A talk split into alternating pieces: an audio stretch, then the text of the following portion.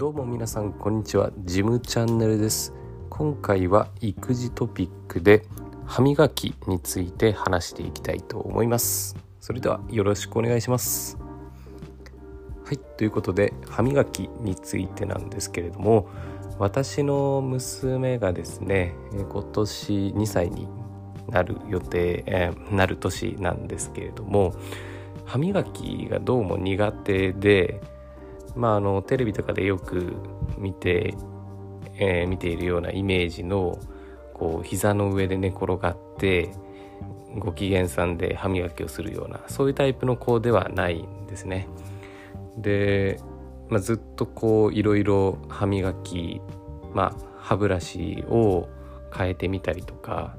歯磨き粉もいろんな種類があるのでこういう味の方がいいのかなとか変えてみたりとか試行錯誤しながらいろいろ試してみたんですけれどもなかなかこう歯磨きっていうのがあんまり好きじゃないちょっと泣きながらわーってなるところを、まあ、口が開いてるところに無理やり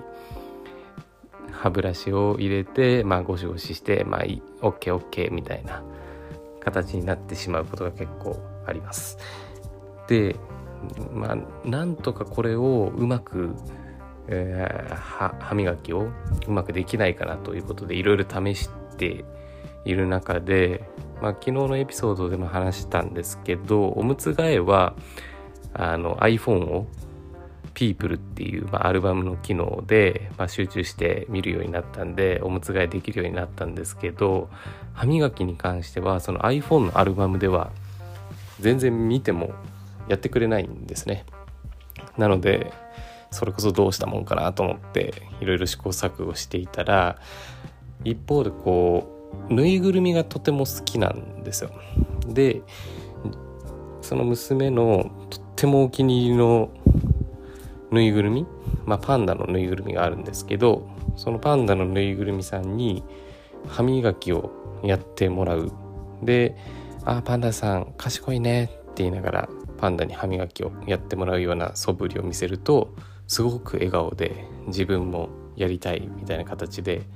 口を開いてそれでようやくご機嫌さんに歯磨きをすることができたっていうのが、えー、ここ最近でありましてまあ我が家では非常に大進歩といいますか歯磨きが上手にできるようになったということですごく嬉しかったエピソードでエピソードでございます。まあ、ちょっと歯磨きっていうと皆さんどうしてるのかなっていうのがすごく気になるんで、まあ、Twitter のジムチャンネル5アットマークジムチャンネル5のアカウントまでコメントであったりとかメッセージいただけたらと思います。その他にもですね、えー、こういうトピック扱ってほしいよとかそういったリクエストご要望ございましたら Twitter の方にいただけたらと思いますのでよろしくお願いいたします。それでは今日はこの辺でバイバイ。